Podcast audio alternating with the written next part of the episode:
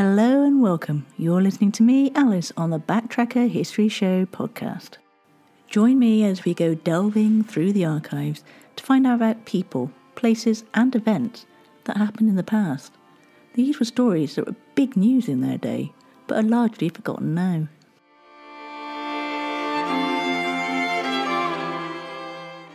Most of these podcasts have been specially edited from a Bradley Stoke radio show in Bristol, England. And one of the great things about this podcast is that I can go into more detail about each story because there are no time constraints. And it's really easy to show your support just by spreading the word, leaving reviews, and sharing with all your family and friends. It really does help. If you want to get in touch with me with show ideas, comments, or information, you can via Twitter or Facebook by using at Backtracker UK with a capital B, capital T, and a capital UK, or emailing me at info at backtracker.co.uk. Now, on with the show.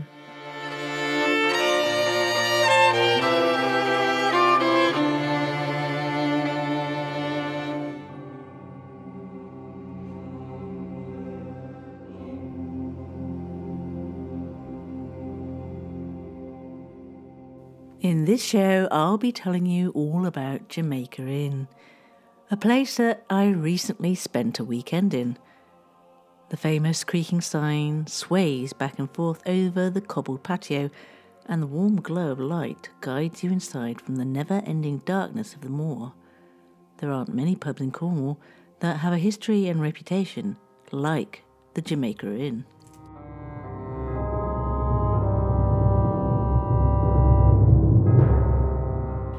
It is often commonly thought that the inn takes its name from the smugglers who smuggled rum into the country from Jamaica and stored it on the premises. However, the name of the inn is actually said to come from the important local Trelawney family of landowners, of which two family members served as governors of Jamaica in the 18th century. There has been an inn on this part of the moor since the mid 1500s, but the building you see today has stood here since 1750s. The Jamaica Inn was extended in 1778 to become a coaching inn for very weary travellers who would need a place to stay on the long journeys, much like today's service stations, if you will. Some of the travellers that stopped here were less than savoury characters and would use the inn to hide the contraband that was looted on the shores. There were roughly about a hundred secret routes in the area they could use to move around their stolen goods. A famous 18th century economist defined a smuggler as a person who would have been in every respect an excellent citizen, had not the laws of his country made that a crime which nature never meant to be so.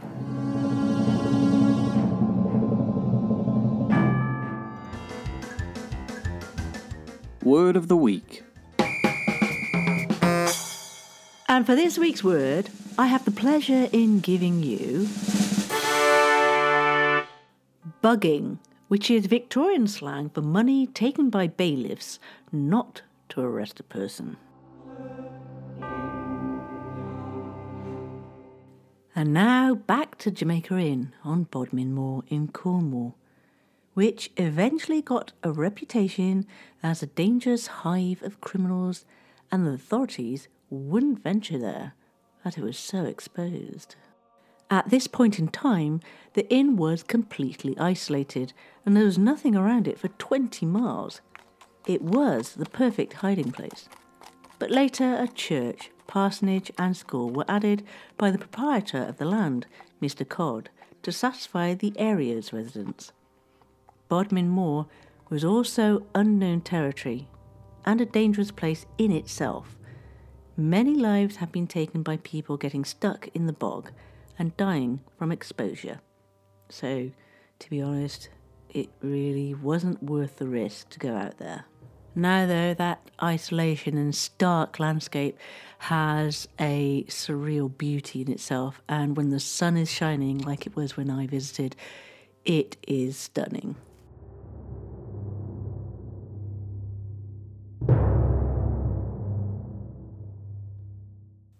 Jamaica Inn was notorious for its links with smugglers and other criminals, including wreckers.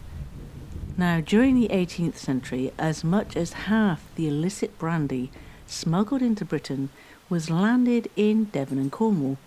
So the inn's isolated location made it a perfect stopping place for smugglers carrying their contraband good from a landing place on the coast. In the reign of both King George II and III in the 18th century, huge tax levies were introduced on imported goods. Items such as brandy, silks, tea, rum, and gin faced a huge levy, and some had increases of 250%. The money gained from these taxes were primarily used to fund the crown, with the various battles going on at the time. So, if you were rich, the tax levies were a mere inconvenience, but for the poor, it meant you wouldn't survive. The fishermen had huge taxes on salt, which they needed to keep their fish as fresh as possible. And remember, during the long period of the 18th century continental wars, the shortage of able bodied men for home service, coupled with official corruption, allowed smugglers to do pretty much as they liked, and so they carried on their job in open defiance of the law.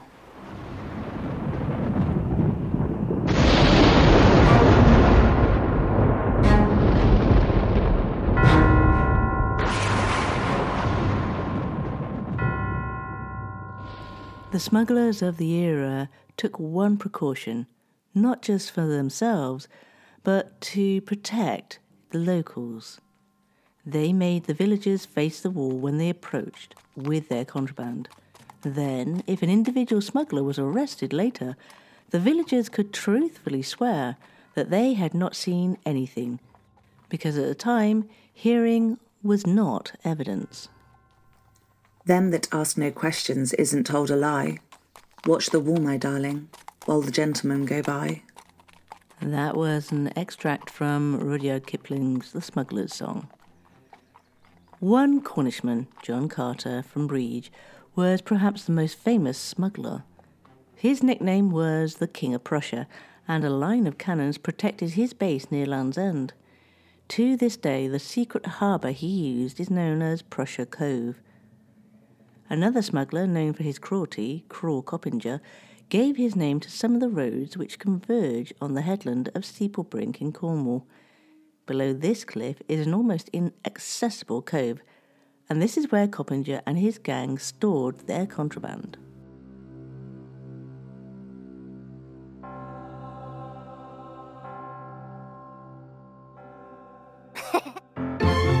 Word on the street. This isn't so much a road, but a place in Cornwall. I'm talking about Booby's Bay, a beach near Constantine Bay. Now get your minds out of the gutter because this is actually named after the booby bird. If you've ever been to Cornwall, you'll notice that a lot of place names and surnames begin with the letters T R E, tree, like Trelawney. Well, this is because tree in the Cornish language means a settlement or homestead. Poll, a pond, lake or well, and pen, which is also Welsh and Cumbric, a hill or headland.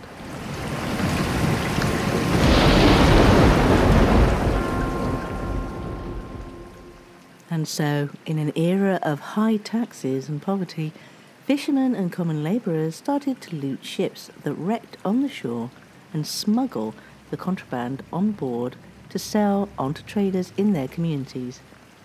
At one period in history, it was estimated that more illicit spirits were being smuggled into the country than came through London docks legally. This escalated, and wreckers would even entice ships to shore with a false beacon or navigation light.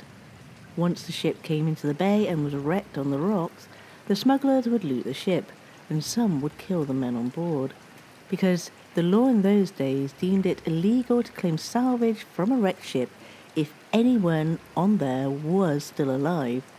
So, the law virtually condemned any survivors found to death. If you were in the illegal business of smuggling or wrecking, you'd find that it was a hanging offence. So it was a dangerous game to play. The participants would usually hide the contraband in caves along the shoreline or in the Cornish pubs away from the authorities. And so Cornwall became known as the haven of smugglers, and it's thought that more than half of all smuggled brandy during this time landed on its shores.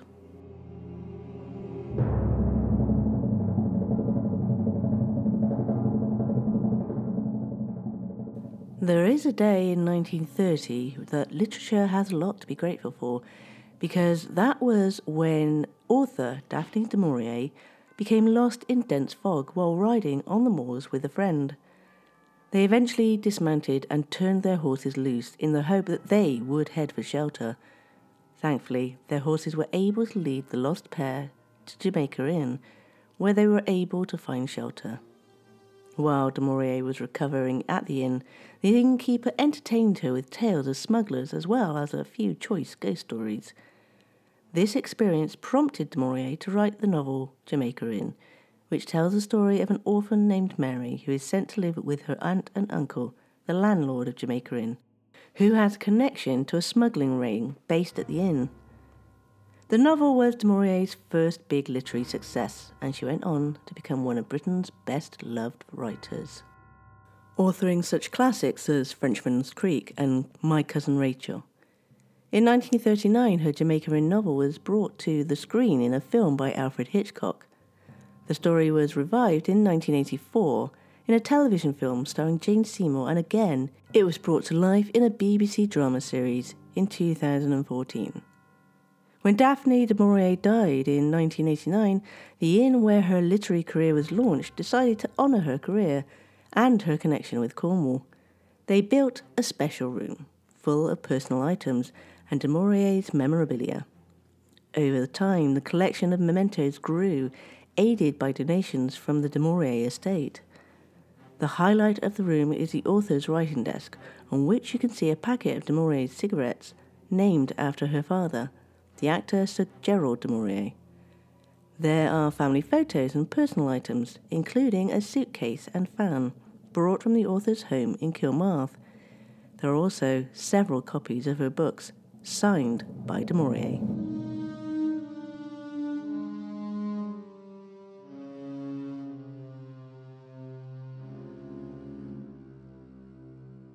The Daphne du Maurier room forms part of the Smugglers Museum, housed within a wing of the famous inn and boasting perhaps the best collection of historic smuggling exhibits in Britain. The museum helps bring to life the connection between Jamaica Inn and smuggling in Cornwall. As a sign outside the door says, the museum explores classical examples in the arts of concealment and evasion. We know that the increase in taxes to fund wars in Europe during the 18th century made items such as tea, tobacco, brandy, and silk prohibitively expensive, and on the flip side, making them very profitable to smuggle into Britain. Smuggling took place all over Britain, but an enormous amount of smuggled goods came ashore in Devon and Cornwall, notably at Boscastle, Tintagel, and Trebarwith on the north coast and Polperro in the south. Smuggling became a very common occupation in Cornwall, aided by the fact that there were few law enforcement officers, and even if the smugglers were caught, they were likely to be treated with leniency by judges who were probably good customers for the smuggled goods. And so, because of its position, Jamaica Inn was the place where many of the smugglers stopped whilst transporting their goods further inland for dispersal to customers. The museum exhibits are incredibly fascinating, from a 1798 wanted poster to porcelain figures of smugglers. One of the interesting items there is a smuggler's scuffler, an iron tool used to make prints of a horseshoe in the sand, pointing the wrong direction for foolhardy pursuers. The collection of items used to conceal smuggled goods is incredible, with one example of a lady's corset with a hidden pouch for carrying jewels through customs. Another is a copy of the AA Members Handbook, with the inner pages cut out to make hidden chambers. Perhaps the most sinister exhibit is a smuggler's skull, found at Abbey Burnfoot. The skull was discovered in hidden cellars beneath an old house, surrounded by iron chains. Clearly, the victim was chained up and left to die there.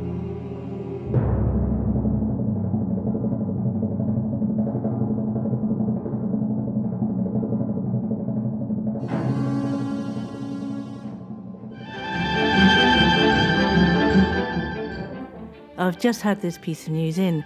A man in Bradley Stoke was abducted by aliens. They made him wash his hands, clean his room, and eat his vegetables. Turns out he was on the mothership. Light the candles, get yourself a fresh cup of something hot or a glass of something chilled, and settle back to enjoy a selection of 100% spoiler free book reviews. Whether you're a fan of cozy mysteries, horror, romantic comedies, science fiction, or anything else you might find on the bookcase, being bookish is a great place to start. Join me, your host Ray, as I take a joyride through the books on my bookshelves and journey into new territories with recommendations every week. You may even hear a few interviews with authors along the way. Find every episode of Being Bookish wherever you find your podcasts.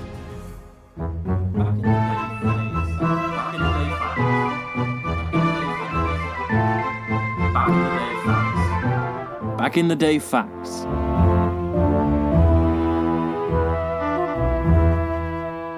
And so we start with the 11th of February 1534, when Henry VIII of England is recognised as supreme head of the Church of England. Also on the 11th of February, but in 1958, English singer Michael Holliday was at number one in the UK singles chart with The Story of My Life. The song gave writers Bacharach and David their first UK number one hit. The 12th of February 1946 saw the end of Operation Deadlight. This was the planned scuttling of the German U boat fleet surrendered to the Allies at the end of World War II and had started on the 25th of November 1945. The scuttling operations took place from Lisahally, Northern Ireland, which had three boats sunk there, and Loch Ryan in Scotland, which had 86 boats. 116 U boats were scuttled northwest of Ireland, while some of the U boats were sunk in the pre selected locations. Many others sank en route due to the very bad weather that hampered the operation. Also on the 12th of February, but in 1965, Malcolm X visits Smethwick near Birmingham following the racially charged 1964 United Kingdom general election. The 13th of February 1692, and we had the massacre of Glencoe, where almost 80 MacDonalds at Glencoe, Scotland, are killed early in the morning for not promptly pledging allegiance to the new king, William of Orange. The 14th of February 1807, eight people in Bristol were fined by magistrates for not sweeping the pathway outside their houses. Also on the 14th of February, but in 1852, Great Ormond Street Hospital for Sick Children, the first hospital in England to provide inpatient beds specifically for children, is founded in London. The 15th of February 1952, and King George VI of the United Kingdom is buried in St George's Chapel, Windsor Castle. The 16th of February 1923, Howard Carter unsealed the burial chamber of Pharaoh Tutankhamun.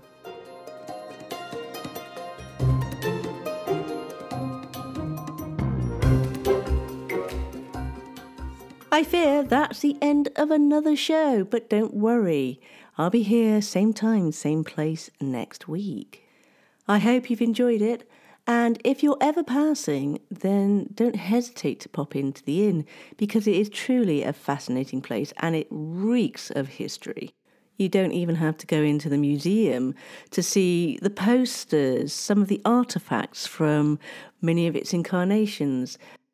And it even has its own brand of rum made from a recipe, I was told by the owner, found locally in a old recipe book.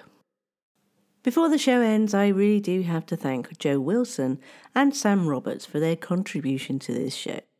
as well as Karen from South Bristol Paranormal for the initial invite to go down to Jamaica Inn.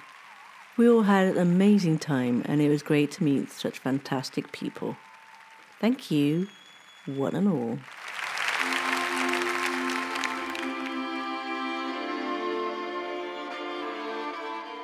Thank you once again for listening to me, Alice, on the Backtracker History Show.